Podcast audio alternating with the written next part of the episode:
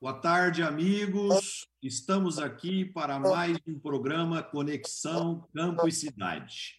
E hoje teremos muitos temas polêmicos, grandes debates, e já ficam todos os nossos internautas, nossos amigos, amigas, convidados para fazerem perguntas dentro do programa e participarem conosco dos debates.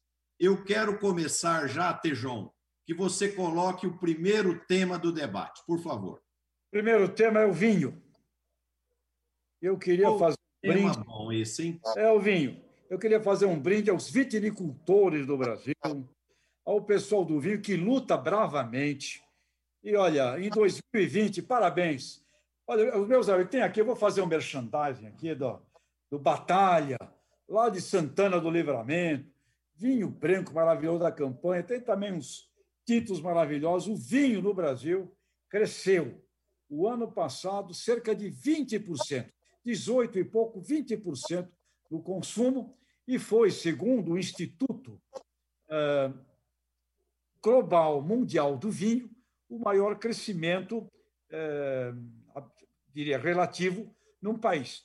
Ainda, Roberto, Marcelo, Daniel, enquanto os portugueses tomam 60 garrafas per capita por ano. Nós, ainda na média aqui do Brasil, apenas três. Grande mercado para crescer. Mas, olha, eu queria dar um brinde aqui ao pessoal do vinho. E, em nome do pessoal do vinho, um grande abraço a todos os amigos que nos seguem aqui na Conexão Campo Cidade. Então, saúde, saúde. Saúde, saúde. O Tejon, você coloca um, um tema aqui muito interessante o vinho no Brasil ele tem crescido de importância, só que nós tínhamos duas grandes é, é, pontos para serem vencidos.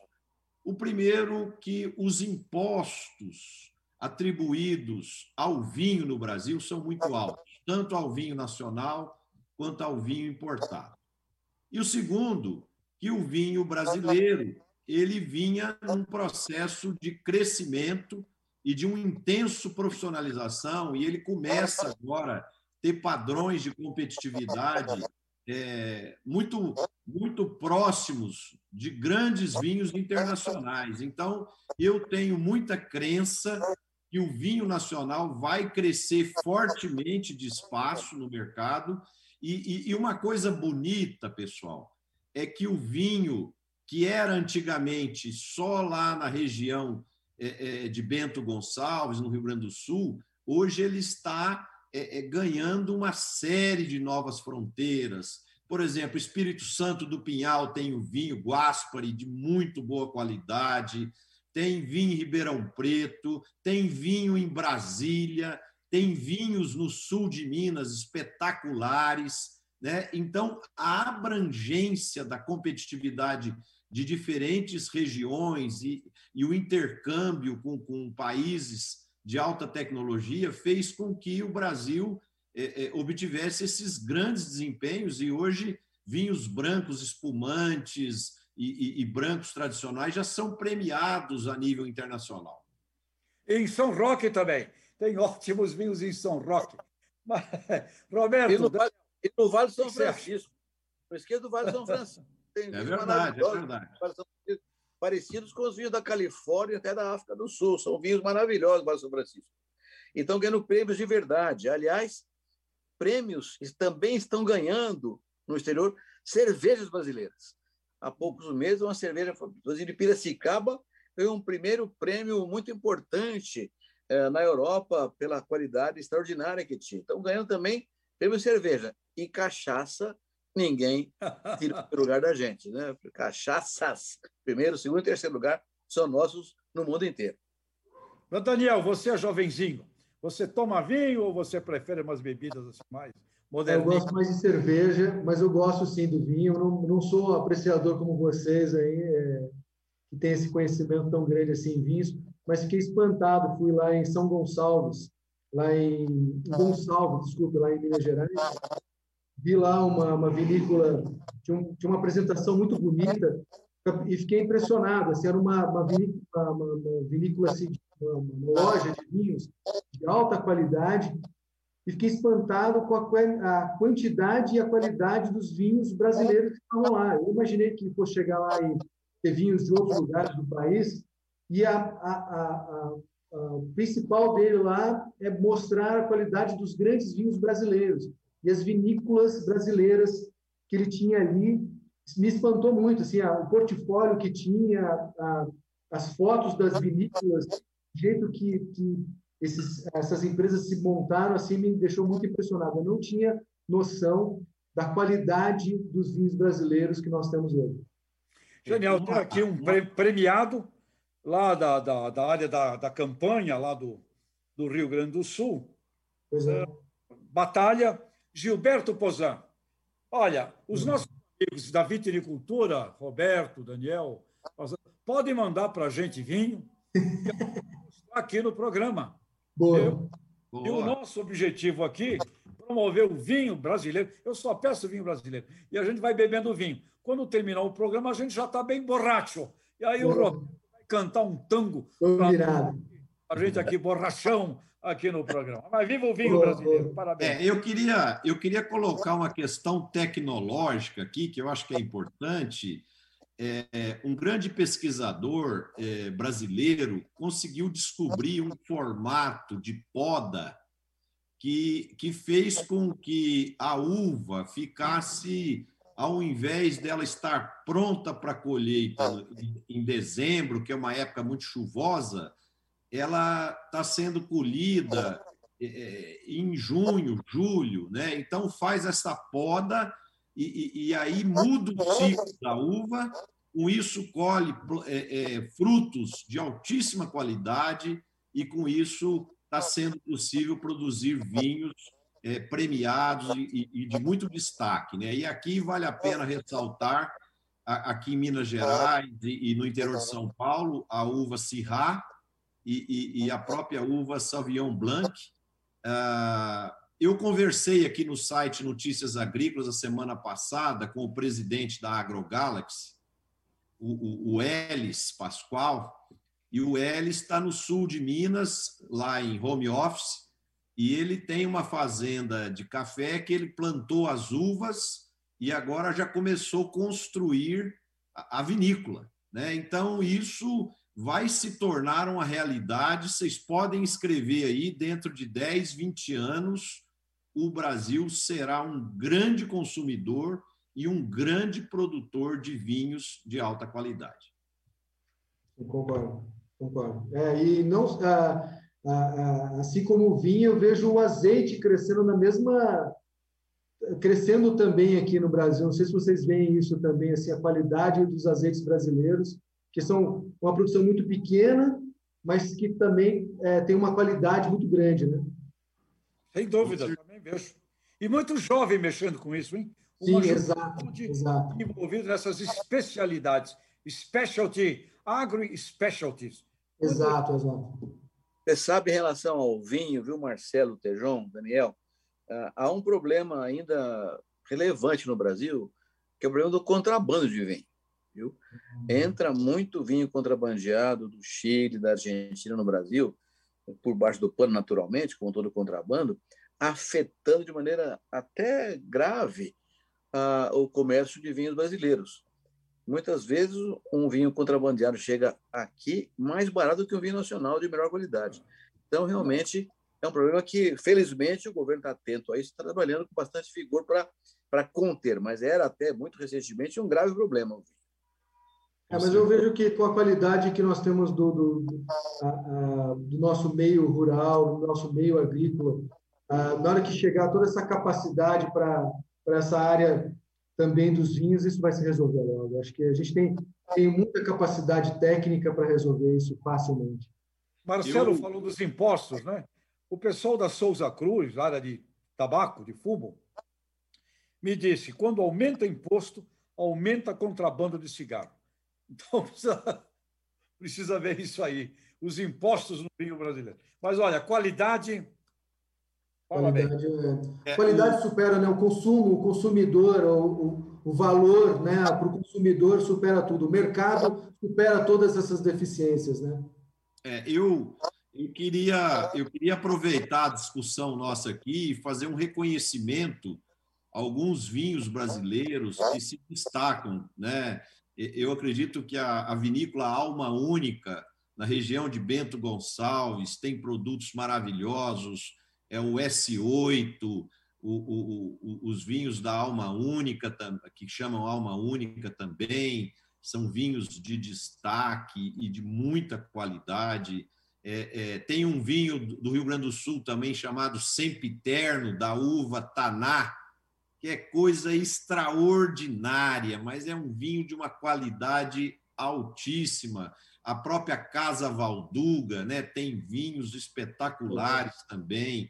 Salton. A, Salton, a, a, a, Miolo, né? a, a, a Cave Gás também tem fumantes espetaculares. Quer dizer, então, eu, eu acredito que o Brasil está num caminho excelente em relação ao vinho. Marcelo, e não esqueça, por favor, os vinhos produzidos por cooperativas no Rio Grande do Sul. Lá em Bento Gonçalves tem cooperativa, por exemplo, a Aurora, que é extraordinariamente produtiva, produtiva, vinhos de qualidade, vinhos de todas as, as faixas é, de consumidores, mas também vinhos premiados de alta qualidade.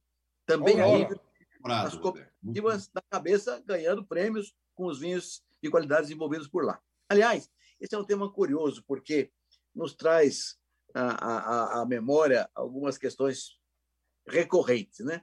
O vinho é uma coisa relativamente nova no Brasil em termos de qualidade. Tinha vinho, mas não era muito Hoje não, hoje tem qualidade mesmo. Né? Isso lembra também bastante Tejon, Marcelo, Daniel, a história do cerrado no Brasil. Né? O cerrado, até os anos 70, ninguém queria saber de cerrado. Eu ouvia, meu pai, que era um bom agrônomo, um homem, um, um, uma liderança, dizia assim, meu filho, cerrado, Deus me livre, cerrado nem dado e nem herdado. Né? Era uma coisa que ninguém queria saber. Pois olha, o agronômico de Campinas começou a trabalhar com cerrado na região mais triste do estado de São Paulo, aqui, região central de São Paulo, com uma terra muito fraca, e foi evoluindo tecnologias que mais tarde a Embrapa uh, assumiu e comandou na Embrapa Cerrado, não lá em Brasília, domou o Cerrado, transformou uma área que era pouco pouco uh, visitada, pouco demandada, pouco desejada né, pelos produtores brasileiros, e transformou-se no Maracanã, onde vai ser jogada a partida final da Copa do Mundo da Alimentação, que nós vamos ganhar. Porque o Cerrado tem um quarto território brasileiro, 204 milhões de hectares cerrados, tem o Brasil ainda, e uma boa parte ainda não, não abertas, não cultivadas. Então, realmente, o Cerrado transformou numa área altamente produtiva, de qualidade técnica espetacular, graças à ciência gerada nos jogos de pesquisa e aos produtores rurais brasileiros que a, a receberam rapidamente e a levaram e aplicaram no Cerrado do Centro-Oeste brasileiro. Então, o Cerrado é uma história interessantíssima, recente também, coisa de 40 e poucos anos, uh, Marcelão. E é uma coisa que venceu, venceu preconceitos. Roberto, eu me lembro. Quando, quando eu você... me lembro, diga, Marcelo, diga. Eu me lembro, Roberto, que a soja, quando eu estudava agronomia, praticamente só tinha no Rio Grande do Sul e no Paraná.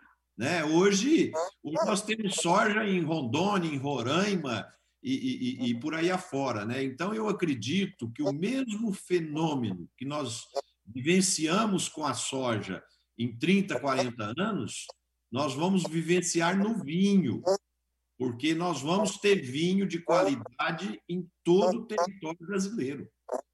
Olha, Marcelo, você tem razão. Você se formou bem depois de mim. Eu me formei em 65 em Piracicaba. Eu me formei em Piracicaba, só tinha 400 mil hectares de vinho no Rio Grande do Sul. 400 mil hectares. E a, a média produtividade era de 1.200 quilos por hectare. Hoje, nós temos 37 milhões de hectares de soja no Brasil, produzindo 3.600 quilos por hectare. Quer dizer, foi uma, uma revolução tecnológica extraordinária num tempo relativamente pequeno, né? que, em que a agricultura deu uma resposta realmente impressionante desse processo aí. Mas a, a, a coisa. E o Cerrado foi que trouxe essa grande conquista. Foi, foi lá que a soja, a braquiária também e o zebu puxaram o trem da agricultura desenvolvimentista no centro-oeste brasileiro, no Cerrado brasileiro. E, Roberto, você fala do Cerrado, Eu me lembro de histórias de pessoas que foram para lá há 40 anos atrás, iam para lá num caminhão velho, montavam uma lona de plástico, dormia embaixo. Um grande amigo, Heinz Kudes, um agricultor extraordinário, e aquele cerrado ali da Bahia, do oeste da Bahia, então. Você sabe, quando eu andava pelos mundos lá da, da minha experiência da Grosseries, da Jato, me ofereceram uma vez ali no oeste da Bahia mil hectares pelo, pelo valor de um Fusquinha. O idiota aqui não comprou, porque não tinha, não tinha nada a fazer com aquilo. Mas eu vi aquele pessoal, Roberto, morando embaixo de lona. Realmente é uma história muito bonita desses pioneiros, viu? Eu respeito muito esses pioneiros e até a gente, puxa vida, o pessoal é, precisa de carinho, sim, porque são heróis maravilhosos. Deixa eu contar uma historinha divertida, Marcelão. Fala aí. Eu, não sei se cabe no programa, mas eu vou contar essa história porque ela, ela é um pouco a, a emblemática em relação ao que estamos conversando aqui agora. Meu pai né, viajava de trem naquele tempo, nos anos 50, né, 50, 60, e viajava sempre com um amigo que ele tinha em Limeira. E estavam viajando na Paulista, antiga Paulista de Ferro, tinha o famoso trem de ferro, trem de aço, ou trem azul e branco, era de madeira, depois fizeram trem azul e branco, que era de, de aço, trem de aço, famoso. Tal, E vinha com esse amigo que era muito engraçado, contador de piada, contador de história, tal, e estavam passando por uma área de terra muito fraca, muito ruim, e o rapaz entristeceu, ficou bem triste. Meu pai perguntou para ele: o que, que houve, Silvino? que você ficou triste de repente? Ele falou: eu estou lendo essa terra aqui, rapaz. Você já pensou um homem com 100 hectares dessa terra, uma mulher braba em casa? Está mudando. Uma mulher era, brava uma terra era, daquela. Era o sentimento dos anos 50. O, o Roberto. É, mas as mulheres ficavam junto lá, aquela, embaixo da lona lá, trabalhando duro, às vezes mais do que o homem ainda. É. Roberto, quando eu me formei, eu vim trabalhar em Uberlândia e nós estávamos abrindo uma área de cerrado fraco para plantar soja. E meu pai veio me visitar. E, e meu pai era fazendeiro em Tuverava, terra roxa, né? E, e, quando ele viu aquela terra naquela condição, ele me chamou em particular, falou: meu filho, isso aqui você está começando a sua carreira com o pé esquerdo. Isso aqui você vai queimar seu nome, porque isso aqui não, não produz nada, né? Então era essa a imagem que o Cerrado tinha naquela época, né? Agora você vê como as coisas mudaram. Por isso que é, é essencial ciência, tecnologia. Não há futuro para um país sem ciência e tecnologia. Ah, a Embrapa hoje é uma maravilha. A Embrapa hoje é, é uma extraordinária liderança na ciência tropical sustentável brasileira e global.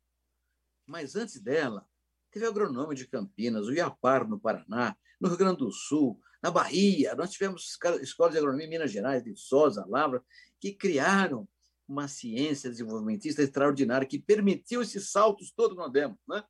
Eh, recentemente, até a FOB publicou um artigo mostrando que a ONU reconhece que os saltos tecnológicos brasileiros foram responsáveis pela grande mudança do agro nacional. E é verdade.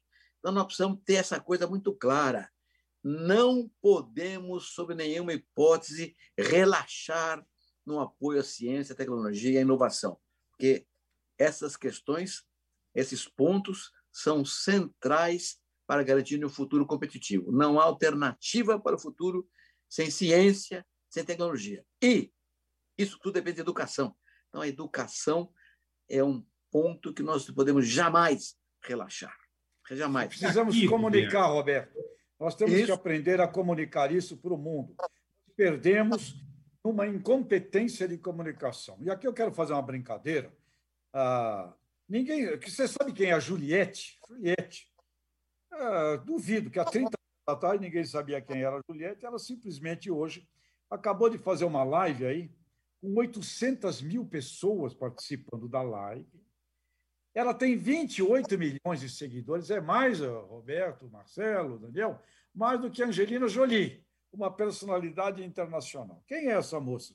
Ela foi a campeã do BBB, do Big Brother, da Globo, e hoje é uma, uma personalidade. Então, quando você fica vendo, puxa vida, se é possível uma moça como a Juliette ter 28 milhões de seguidores, questão de dois meses, fazer uma live com 800 mil uh, participantes, ter mais uh, seguidores do que uma geração. Será que a gente não consegue, com inteligência, com charme, né? É, com modernidade, ter linhas comunicacionais para a gente levar para o mundo as damas do Cerrado, as flores do Cerrado, as coisas lindas brasileiras, as coisas dos pampas, dos nossos biomas, a cultura dos nossos biomas. Será que a gente não consegue fazer isso? E vai aqui, amigos, Júlia Gama. Júlia Gama é o nome da Miss Brasil, que tirou em segundo lugar no concurso de Miss Universo agora recentemente. Ganhou a mexicana e a Júlia Gama é a segunda colocada. É uma gaúcha de Porto Alegre que ela ama a China. Viveu três anos na China. Então, será que não podemos transformar a Miss Brasil, Júlia Gama, numa embaixadora brasileira lá no mundo chinês? Eu acho que a gente tem, Roberto, Marcelo, né? rejuvenescer a criança, a criança brasileira falando a alegria, a amizade, o aperto de mão e pacificação nas, nas nossas conversas. Mas olha, nós podemos sim dar um show de comunicação e não damos por quê? Não sei por quê. Tem um monte de nego bom em comunicação no país. Por que, que a gente não pega esse agro lindo, essa coisa fantástica que nós estamos vivendo aqui, e a gente não transforma isso em carinho, em amor, em empatia, em simpatia, não é? é botando umas musiquinhas de Tom Jobim aí de fundo. Ou seja, precisamos comunicar e podemos sim comunicar. O Tejon, é, esse exemplo que você deu da Juliette, que ela construiu isso num período curto aí, essa legião de seguidores, é uma prova para nós que isso é possível, certo? Você sim. não está levantando um desafio aqui impossível. Então, o primeiro ponto, isso é possível. Segundo, o que, que fez essa moça ser, ser tão admirada e seguida e ganhar o, o, o Big Brother? O carisma dela, a, a, a, espontaneidade, o jeito de ser, é, é, é, o jeito dela jogar o jogo. Então, é o seguinte: o, o mercado, o mundo está carente de pessoas que, que são verdadeiramente gente. Então, há uma carência humana nisso porque muitas vezes as pessoas é, exercem um papel como se fossem atores da vida. Só que a vida não é um espetáculo, a vida é a vida. E nós precisamos ser humanos, né? É, é, com as nossas virtudes, com as nossas limitações, com o nosso jeito de ser. Então, quanto mais autênticos nós formos, mais seguidores, mais pessoas que vão nos admirar, né? Então, por exemplo, ontem eu estava vendo o, o, o, o velório do, do prefeito de, de, Bruno Covas, que faleceu precocemente. É, fiquei muito triste, porque eu tinha uma admiração pelo carisma dele, pelo caráter, e, e, e eu admiro muito pessoas que são conciliadoras, eu acho que nós vivemos num mundo que precisa mais de amor, mais de empatia, como você falou, de mais conciliação. E ele praticava isso. Por exemplo, uma coisa que eu fiquei encantado é o filho dele, o Tomás, abraçando o pai e, e, e conversando com o pai, o pai dentro da urna, né? E, e, ele demonstrando uma prova de amor, né? Então essas coisas estão faltando no mundo. Então, quanto mais amor nós tivermos em cima da mesa, espontaneidade, mais seguidores e mais gente é, é, é, admirando aquelas pessoas nós vamos ter. Exato. E temos que entender que comunicação é uma indústria. Você tem que entender que é uma indústria. E você tem que trabalhar no mundo do conhecimento dessa indústria. Big Brother, Rede Globo, scripts, personagens, personas, uh, fraquezas, uh, forças, Shakespeare, dramas. Portanto, existe uma indústria, nós temos que compreender essa indústria e colocar essa indústria a serviço da imagem desse mundo nosso do Os colombianos lá, Roberto, Marcelo, Daniel, com Juan Valdez. Juan Valdez ele é, ele é, um, é um cafeicultor de verdade, faz uma pesquisa dele, da família dele, transformam João Valdez num autêntico cafeteiro das montanhas de Colômbia e levam isso para o mundo. Portanto, pessoal, com todo respeito, está na hora de colocarmos inteligência na comunicação e compreendermos que é uma indústria e ela precisa ser trabalhada por designers e industriais desse mundo da comunicação. Tá certo, viu, Tejão? Viu, Marcelo? Eu queria, eu queria tomar esse ponto que você colocou aí sobre liderança e ser gente, né? E representar uma sociedade, uma nação, um segmento, e tratar aqui de um tema que está sendo muito interessante em, em, tempos modernos, que é a candidatura do Alisson Paulinelli ao Prêmio Nobel da Paz. O Paulinelli é uma figura extraordinária na tua linha de raciocínio. É um conciliador, homem de bem, um construtor, ele só constrói, só leva para frente. É uma coisa impressionante o Paulinelli. O Paulinelli foi ministro da Agricultura, 1974, 75, foi ministro do presidente Kaiser por cinco anos, o único ministro da história do Brasil ficou cinco anos no governo, sem padrão, o ministro mais longevo da história do Brasil. O Paulinelli foi quem desenvolveu o Prodecer, Programa de Desenvolvimento Cerrado, em um acordo entre o Brasil e o Japão, o Japão precisando de alimentos, de grãos, então financiou uma parte uh, do Cerrado brasileiro, o Prodecer, com cooperativas brasileiras. Então, foi um negócio integrado entre o, entre o, o, o Brasil e o Japão, feito pelo Paulinelli. O Brasil, até então, era importador de comida, Marcelo, Daniel, Tejão. O Brasil importava comida. O Brasil importava leite, gente, importava carne. A conquista do Cerrado mudou esse horizonte. O Brasil aprendeu a domar o Cerrado com ciência e tecnologia. Para lá foram gaúchos, catarinas, paranaenses, paulistas, mineiros, capixabas, baianos, nordestinos, foi todo mundo para o centro-oeste, para o Cerrado Brasileiro, num vazio de gente e de agricultura, e lá criaram uma cultura híbrida, esse vigor híbrido da mistura de raças e gerações, levando tecnologia e ciência e montaram essa coisa extraordinária que virou o Cerrado Brasileiro alimentando o mundo. Quem fez isso? O Alisson Parinelli. Ele foi o grande precursor desse processo, levando para lá a ciência moderna gerada pela Embrapa, que tropicalizou as rotas tecnológicas aprendidas pelos técnicos da Embrapa no mundo inteirinho. Então foi uma coisa extraordinária a revolução que o Paulinelli fez. Ora, ele é o pai da agricultura brasileira. Até hoje, nós estamos vivendo ainda com ações que ele desenvolveu com a ministra da Agricultura há 40, 50 anos atrás. Né? Então, um prêmio Nobel da Paz, Paulinelli, faz todo sentido. A última vez que a agricultura ganhou um, homem da agricultura ganhou o Prêmio Nobel da Paz foi Norman Borlaug, em 1970, há 50 anos atrás, com a Revolução Verde que ele fez do México na África.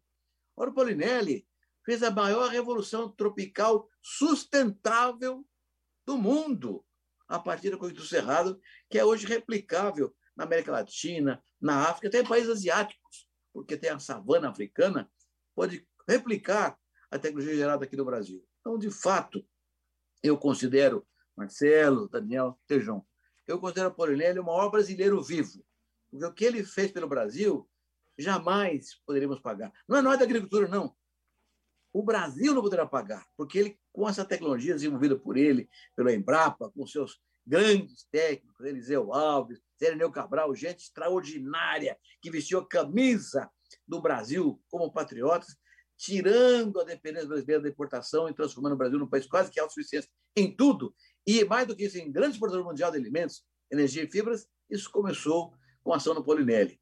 E, e isso permitiu abastecer hoje quase um bilhão de pessoas do mundo inteiro e abastecer todo o povo brasileiro com alimentos de mais qualidade e mais barato. Ou seja, com isso foi possível as pessoas mais baixa renda no Brasil gastar menos com comida e ter mais dinheiro para aplicar em educação, em saúde, em cultura, em outros bens essenciais para a boa vida das pessoas do Brasil inteiro. Então, o que o Paulinelli fez é uma coisa notável, remarcável, e ele merece o Prêmio Nobel da Paz. Estamos fazendo um grande movimento hoje no Brasil. Para você ter uma ideia, 48 países assinaram cartas de apoio ao Paulinelli para o Nobel da Paz e ele está sendo bastante prestigiado.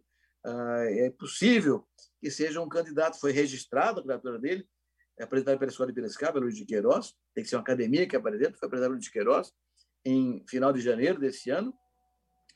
Tem 305 concorrentes ao Nobel da Paz esse ano.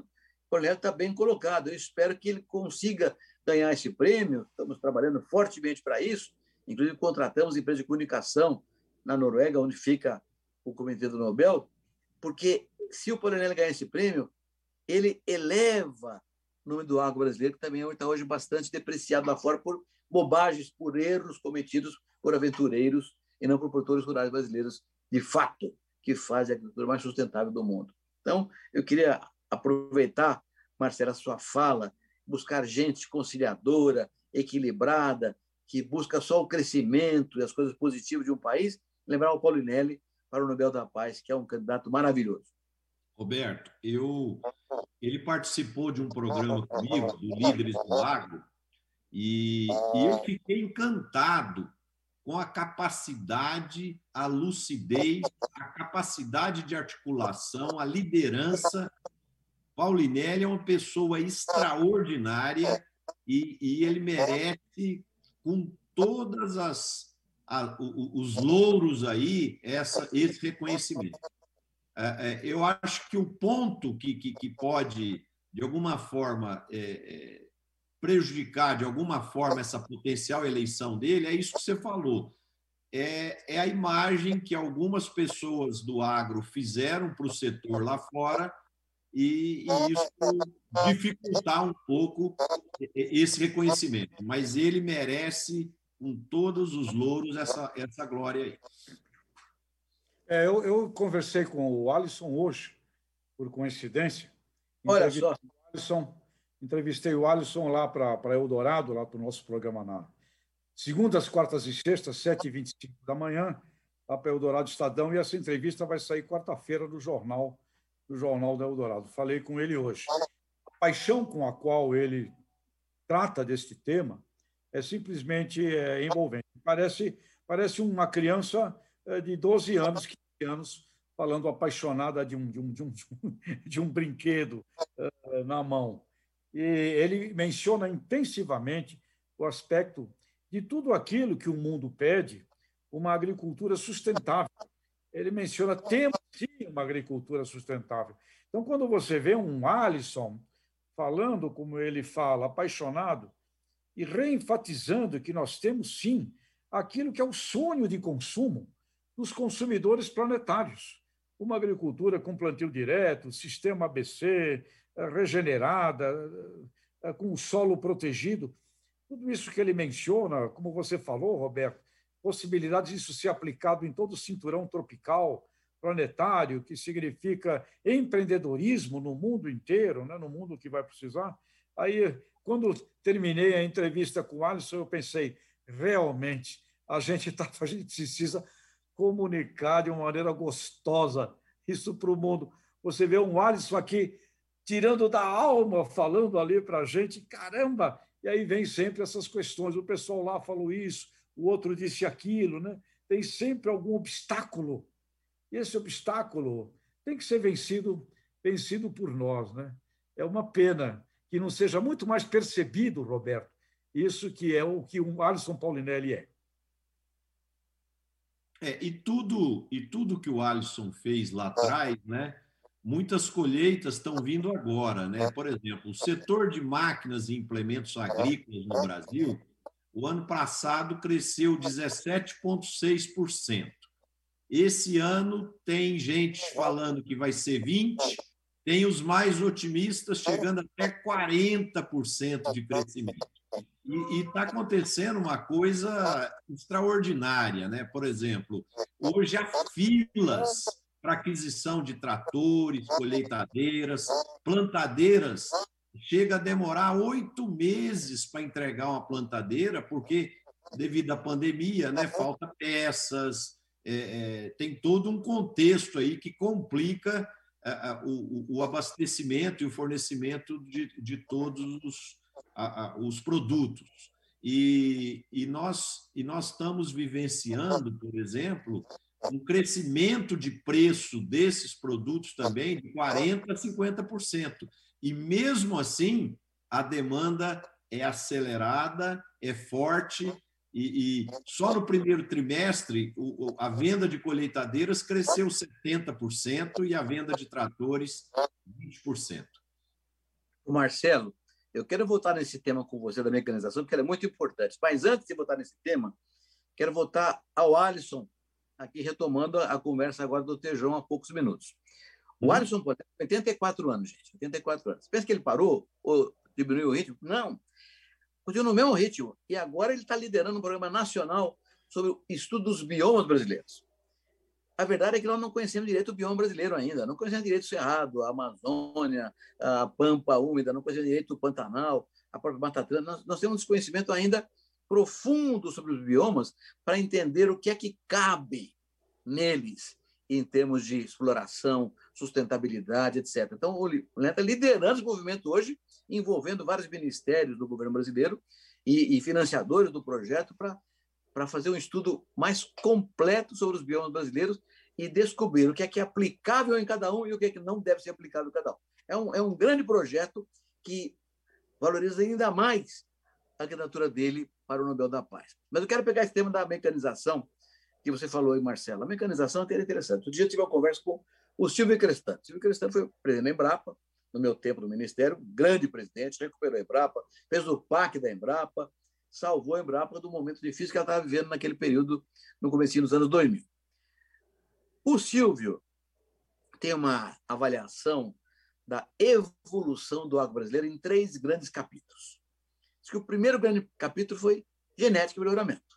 Né? Nós é, agronômico de Campinas, órgão de pesquisa da Universidade e a própria Embrapa, mergulharam no melhoramento genético em busca de variedades vegetais ou animais adaptadas aos nossos diferentes sistemas climáticos, cerrado, a, a, montanha no Rio Grande do Sul, a, a área florestal da Amazônia, a, a Mata Atlântica. Então, variedades foram geradas, técnicas foram geradas com variedades novas, vegetais e também de animais, que pudessem ser aproveitados com adaptabilidade perfeita aos diferentes, diferentes sistemas de climáticos. Então, a primeira fase na, no progresso agrícola brasileiro, de acordo com o Silvio Crestana, foi voltada para a genética e melhoramentos.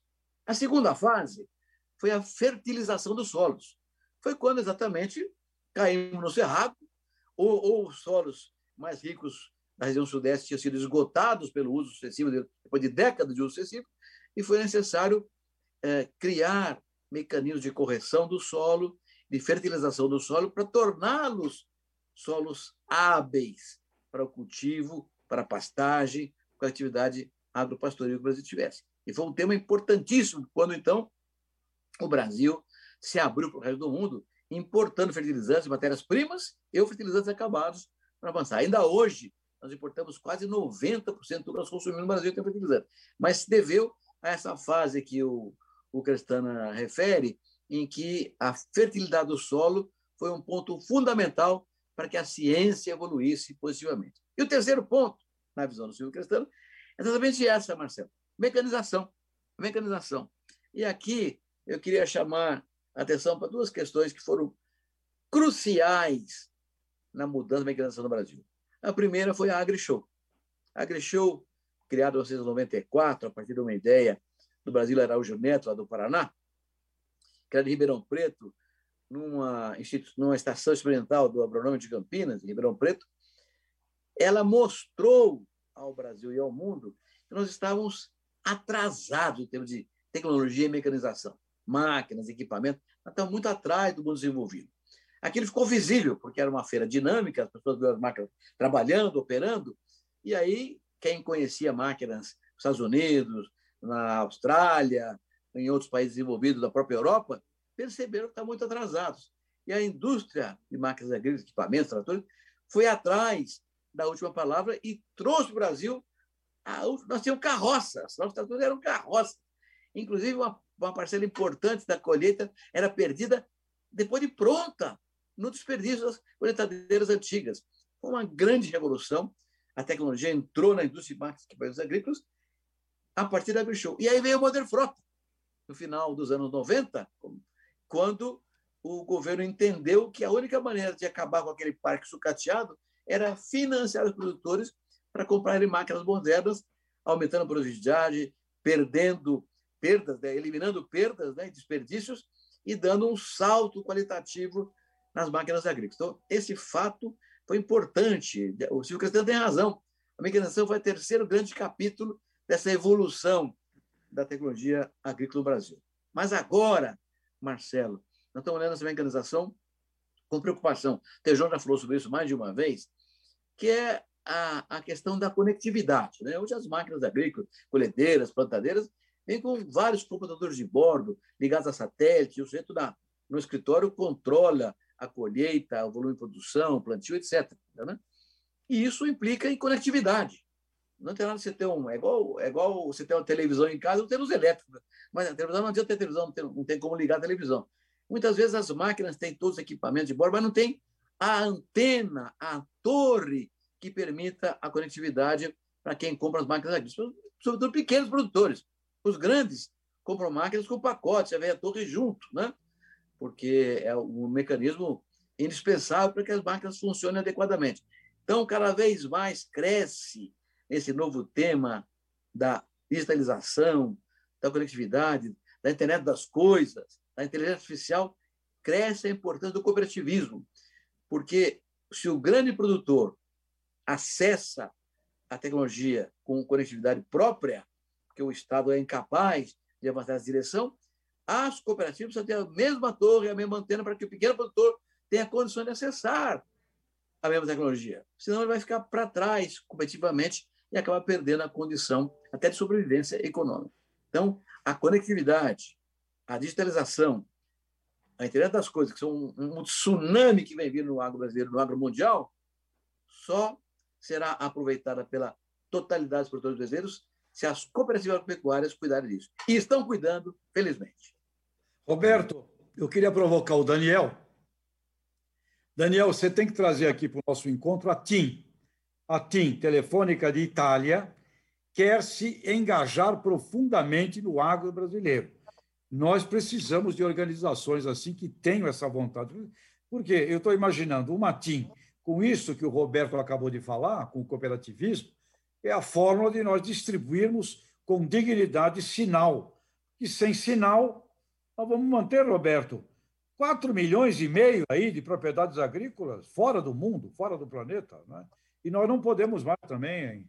E outra coisa importante, não é, Roberto? O agro é muito maior também só do que a soja, o milho. O agro envolve a fruticultura, os pequenos, as especialidades. O Tejon, ah, você falou da TIM. É, eu vi rapidamente, antes do programa nosso aqui, uma notícia, a TIM falando que até 2023 ela vai conseguir cobrir 100% do território brasileiro com 4G. Né? Então, isso, isso é uma, uma notícia muito boa. E, e, um dia vamos trazer, sim, o, o, diretor da Vivo, da TIM, ou da Claro, das grandes companhias aí, para mostrar o, o que, que eles estão planejando para potencializar a conectividade de 100% do território brasileiro, para que a gente possa tirar dos nossos implementos agrícolas tudo que eles podem oferecer em termos de dados, informações, para que aumentamos, possamos aumentar a produtividade e a eficiência de gestão. Daniel e, e Ana, nós temos perguntas dos nossos internautas? O pessoal está mandando aí só um, uma boa tarde aí, estão participando aí, estão com a gente aqui. Mas eu queria. Pessoal, não precisa ficar tímido, é... não. Pode fazer pergunta para é, nós. É, nós estamos numa roda de amigos. Né? Mas deixa eu falar uma coisa dessa questão da TIM aí. A gente tá, tem conversado com o pessoal da Case, que eles estão lançando aí o projeto Fazenda Conectada, e eles têm essa ideia de é, é, solucionar, a, trazer a tecnologia, que eu acho que é o agronegócio é o que mais implementa as, as novas tecnologias que estão aí no, no mercado, e é o que falta é a conectividade. Não adianta você ter uma máquina cheia de equipamentos se você não tem internet para fazer essa comunicação. E eles já estão trazendo essas soluções completas, inclusive ajudando a cidade, porque essa, por exemplo, nesse projeto da Case, eles vão instalar uma, uma antena numa fazenda piloto que vai atender toda a cidade em volta, toda a região em volta dessa cidade vai estar conectada com o 4G. Então, é, o agro ajuda também nisso, não só na produção de alimentos, mas na conexão também, na evolução da tecnologia e da conexão. É, eu estava procurando aqui informação, se eu não me engano, é com parceria com a TIM, que eles estão fazendo esse, esse trabalho aí e trazer essa conexão a, não só para a fazenda, não só para o produtor, mas para toda a cidade. Daniel, eu vou te colocar em contato com o diretor da TIM para você bater um papo. Vamos conversar, sim, com certeza. Temos muito a conversar, porque é, é, são esses pequenos detalhes que vão fazer com que a gente possa avançar realmente, mostrar, é, continuar produzindo alimento não só para nós, mas para todo mundo, e aí fazendo com que a gente é, é, é, leve a paz para todo mundo e assim levantar a bandeira do Alisson aí, com certeza, fazer aí um 360 nessa comunicação toda. Daniel, um, um grupo de empresas do qual a TIM faz parte criou uma associação chamada Conectar Agro, é, que é exatamente o setor privado fazendo o papel do Estado, que não foi capaz, por falta de recursos, de criar torres do Brasil inteiro. Esse Conectar Agro está fazendo esse trabalho. Sim. Já tem mais de 7 milhões de hectares conectados, que você falou aí. Não é só agricultura, Sim. cidades pequenas e grandes também, é, no, no, entorno dessas torres, são beneficiados. Todo mundo pode ter acesso à internet em regiões que eram longínquas e estavam fora do setor. Então, realmente, o privado brasileiro, a Jacto está envolvida nisso, a TIM, a Apple e outras empresas, a própria para fazer o conectar água para as coisas avançarem. É isso aí. Não adianta ter televisão em casa e usar luz elétrica. Nós Exato. temos que ter tratores com computadores, mas a antena que faça a integração delas com os escritórios e os produtores rurais. É incrível, a gente vê esses equipamentos que estão, sendo, que estão aí no mercado, a quantidade de dados que eles trazem, a possibilidade de informação que o produtor é, é, é, gerar e trazer mais produtividade para ele, mas acaba se perdendo por falta de, um, do, do uma chave, né? Então, assim, você tem dados que podem se transformar em informações, mas ainda esse momento, ainda a gente está chegando lá, não chegamos ainda. É, os drones, né? É drone. Sim, até chegar na parte dos drones. Não, isso aí. Hoje, negócio informa a praga onde está atacando, pulveriza naquele lugar especificamente. Quer dizer, economiza de maneira espetacular para o produtor rural. Isso precisa de conectividade mesmo. Felizmente, exato, as exato. Felizmente. Tem um aspecto importante, Roberto, Daniel, Marcelo, conversei com o pessoal do, da Federação eh, do Sistema de Plantio Direto, e aí tem um negócio que, que a conectividade, a inteligência artificial vai ser fundamental. Eles me disseram, olha, 80% do plantio direto não é bem feito. Ou seja, tem aí uma necessidade de que esta ciência seja bem aplicada. E ela só vai ser porque aquele nego caprichoso, maravilhoso, é a humanidade, né? 15, 20%. O resto, ah, vamos que vamos conectividade, com o mundo virtual, digital, todos poderão fazer muito bem feito. Tem esse aspecto vital para a lucratividade do produtor, mas fundamental para a sustentabilidade. Tem que ser bem feito. Portanto, isso passa a ser sagrado, conectividade e digitalização. Né? Pessoal, eu queria falar de um tema aqui que tem sido é, muito interessante em termos de conexão campo e cidade. A gente está vendo uma consolidação é, na distribuição de insumos agrícolas muito intensa e, e os investimentos é, têm vindo de fundos de investimentos, muitas empresas que agenciam essas negociações estão na, na Faria Lima, né? e com isso o agro tem sido muito estudado, muito analisado, tem muita gente hoje estudando o agro.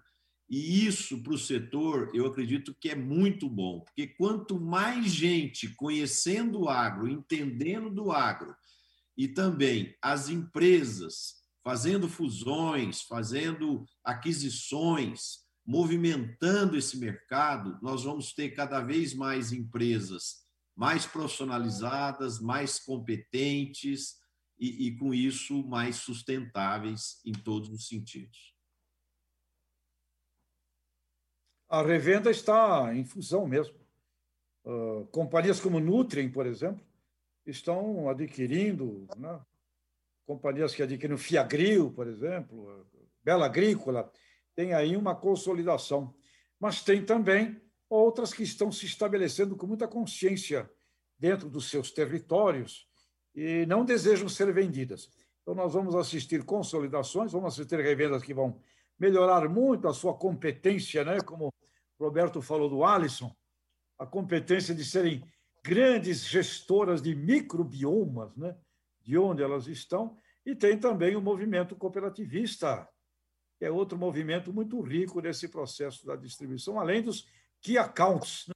Mas eu acho que a capilaridade, ir onde a venda não vai, passa a ser o maior uh, fundamento daqui para frente. Vender para quem não está vendendo, e aí, como mencionamos, acho que no programa passado, a Magalu, Magazine Luiza, já é uma empresa que vende, por exemplo, sal mineral da DSN. Revolução na revenda, sem dúvida alguma. Marcelo, essa sua informação de que a Faria Lima está olhando para o agro é muito relevante, porque hoje ah, há uma coisa ganhando uma dimensão crescente no mundo inteirinho. Nós já falamos sobre isso ligeiramente outro dia, que é o tal do ESG, né? Environment, Social and Governance, meio ambiente, área social e governança nas empresas, que uh, terá um crescimento enorme no Brasil. Hoje, 50% das empresas europeias e no, na Oceania já estão trabalhando com o ISG, porque na medida em que elas têm esse compromisso com a questão ambiental, social e da, da própria governança, elas têm um upgrade em termos de valorização e são mais simpáticas a fundos de investimentos e também com suas ações mais valorizadas nas bolsas de mercadorias de futuros. Então, vem crescendo na Europa essa, esse conceito do ISG. No Brasil, são apenas 15% das empresas que trabalham com ESG e ainda muito poucas no agronegócio. Essa sua visão de que a Faria Lima, o grupo urbano de caráter mais financeiro, olha para o agro com mais carinho, com mais atenção com mais respeito, inclusive, isso significa que nós vamos ter um, uma onda também de, de é, afiliação esse novo certificado e vai dar uma boa garantia as empresas brasileiras nos mercados internos e externos também. Então, é importante considerar, é, nessa sua visão de, uma, de um aquecimento, digamos assim, é, da visão do agro quanto às empresas urbanas da Faria Lima, uma, uma, grande, uma grande possibilidade de que as empresas do agro assinem o SG com mais competência. Eu tenho um caso muito claro, por exemplo, as cooperativas de Guariba as minhas cooperativas, a Agrícola de Crédito lá de Guariba, são as primeiras cooperativas brasileiras a entrar naquele programa de parques nacionais montado pelo Ministério do Meio Ambiente. Então, já compraram é, parques nacionais, do ponto de vista de financiamento dos mesmos, na direção do S do ESG. Então, é uma coisa relevante, está começando com um grande tsunami também no Brasil do agronegócio. O Roberto, eu concordo plenamente com você. Agora, eu queria fazer uma proposta aqui. Não sei se vocês três concordam comigo. Quando começou a história do agribusiness lá atrás, e, e, e, esse nome era difícil falar no interior, a coisa não emplacava tal. Depois que traduziu para agronegócios, é, é, parece que fluiu igual leite no fogo. Eu acredito que nós poderíamos mudar essa sigla aqui no país de ESG para ASG Ambiental, Social e Governança. Se nós falarmos ASG, vai andar mais rápido, igual foi quando nós mudamos o agribusiness para o agronegócio. Não sei se vocês gostam da minha sugestão, mas fica aí a ideia. E, e se o pessoal do interior quiser usar, é, eu acho que ela vai fluir, vai ficar mais fácil todo mundo entender.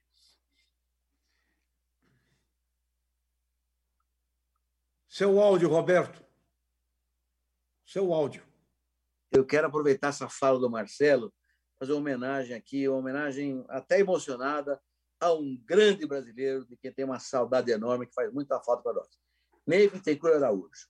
Foi o Ney Bittencourt Araújo que, visitando Harvard, conheceu Ray Goldberg seus, e seus discípulos, que criaram o conceito de agronegócio, de agribusiness, em 1957, lá nos Estados Unidos, e trouxe para o Brasil, quando criamos a Frente Ampla da Pecuária Brasileira, o conceito de agribusiness. Então, devemos ao Ney a introdução do tema no Brasil, e ele, até hoje, é o padrinho paraninfo dessa importante conceituação de cadeias produtivas. Né? Até hoje, a gente tem dúvidas, de, muitas pessoas não entendem o que quer dizer agronegócio. Agronegócio é a soma das cadeias produtivas cuja coluna dorsal é a atividade agropecuária. E a cadeia produtiva é a soma dos atores e ações que começam na prancha do cientista e terminam num supermercado, não, em algum supermercado. Isso é uma cadeia produtiva, né? Calça jeans é uma cadeia produtiva. Não nasceu no supermercado, não nasceu na loja de roupa. Nasceu num cientista que é pesquisando variedade adequada de algodão para os biomas brasileiros. Então, esse, esse tema do agribusiness, do agronegócio, foi o Ney que trouxe e devemos a ele essa grande inovação. É a tua ideia de ASG, podemos discutir, porque a verdade é que o ISG é, um, é, um, é, uma, é uma terminologia mundial, já está admitido no mundo todo. Mas podemos pensar num ASG ou uma tradução, um abrasileiramento da, da terminologia europeia. É do ambiental, né? O ambiental acho que traduz tranquilo. E, Roberto, sobre o agribusiness, a tua lembrança é fantástica e eu estou com o discurso do Ney aqui, relendo todos os dias que ele fez ali em 1990, quando o Rei Goldberg veio ao Brasil. E naquele encontro ali no hotel, acho que no Hotel Hilton, ele tinha ao seu lado, ao lado dele, ele tinha Roberto Rodrigues e ele tinha Klotz, da ABIA, exatamente. Ele tinha ao lado dele a ABIA, a Associação Brasileira da Indústria de Alimentos, e ele mencionava ao lado dele Roberto Rodrigues, que você representava naquela época, se não estou enganado, o cooperativismo. E era muito clara a visão de Roberto, eh, sua sempre foi, a visão do Ney de que isso se trata de um sistema agroindustrial. E este conceito tem que ser resgatado, porque no último dado do Instituto Milênio, o PIB do agribusiness no Brasil, 24% é a agropecuária e 76% é o entorno industrial, comercial e de serviços. E se nós não compreendermos isso, nós vamos ficar brigando e correndo e cometendo o pior de todos os erros estratégicos. Elos do agribusiness brigando com outros elos do agribusiness. Isto é burrice. Portanto, o resgate do conceito de agribusiness é sagrado. Tua lembrança do Ney.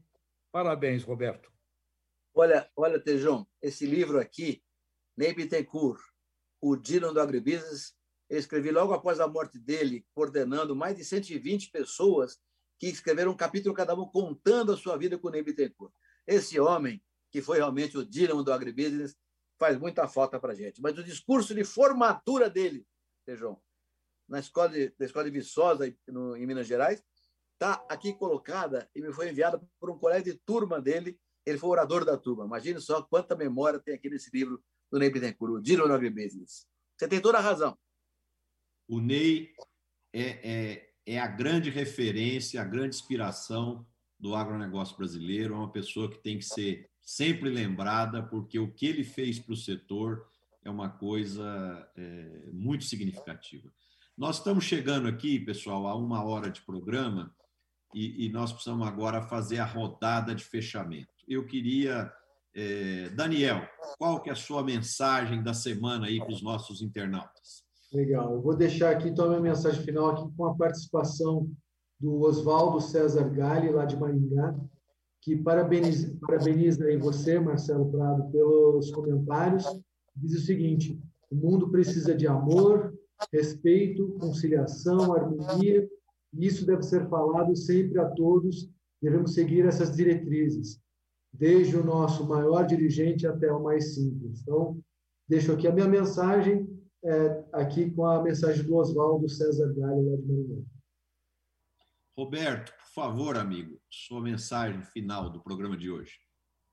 Ah, eu, eu me filio ao Oswaldo Gali nessa declaração dele, com base no que você falou aqui, Marcelo. E fazendo apenas mais uma, mais uma lembrança agora, nessa semana que passou, a ONU publicou um trabalho reconhecendo que o agronegócio brasileiro tem um papel fundamental para alimentar o mundo todo, reconhecendo a sustentabilidade da nossa atividade produtiva, com números muito claros em relação a isso, e dando a, a visão muito precisa da ONU, Organização das Nações Unidas, cuja preocupação com a alimentação é cada vez maior, porque ela tem que defender a paz e sabe que não há paz onde houver fome, a ONU está elogiando o agro brasileiro. Então, vamos cultivar esse processo e, e pedindo ao Tejon, Tejon, você que é um rei da comunicação, nosso craque maior de comunicação e marketing, precisa falar com essa, ex, com essa, ministra, com essa Miss Brasil e ver se ela gama pelo agro brasileiro, que essa é a coisa mais importante que acontecer agora para nós aqui. Marcelo, um abraço. Martejão, Daniel, um muito obrigado. Ana, obrigado. obrigado a todos. Próxima semana estaremos de novo aqui juntos. Se Deus quiser. Tejão. Muito bem, Roberto. A Júlia Gama, segundo lugar, segundo o pessoal que estava assistindo, foi injusto. Ela deveria ter sido a campeã. Gaúcha de Porto Alegre, quem sabe, né? Uma ótima embaixadora para nós. O ponto que eu deixo é, pessoal, para de brigar com detrator. O agro coloca muito na frente detratores. Tratores é um percentual pequeno, que reverbera muito. O Roberto acabou de dizer aí uma coisa fantástica, Alisons e essas coisas todas.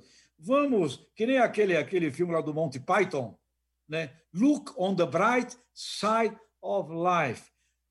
85% das manifestações com relação ao agro são positivas. Gente, para de brigar com o detrator e vamos ver se aprendemos a fazer, sim, uma comunicação simples, tranquila, bonita, falando dessas coisas extraordinárias da mistura de raça que esse país é, dessa gente que foi pioneira nesses lugares, como são admiráveis. E nós não precisamos brigar com ninguém. Para de brigar. Pacificação, conciliação. Vamos para frente, gente. Marcelo, me permite Sim, mais um minuto só? Queria claro, fazer aqui um, claro. um, comentário muito rápido, que nós acabamos não falando desse assunto. Uma claro. mobilização que houve sábado passado em Brasília por todos os brasileiros mostrou uma, uma, uma união interessante em prol de temas centrais para o agronegócio brasileiro. Foi muito importante essa mobilização. Com certeza, a, a mobilização mostrou a união do setor e, e o propósito nobre de construir, de desenvolver, de evoluir. Né? Eu, eu, na minha mensagem final, eu também quero reforçar ainda mais esses pontos que, que vocês falaram também, que é a questão, a pandemia, ela está trazendo carências para todos os cidadãos.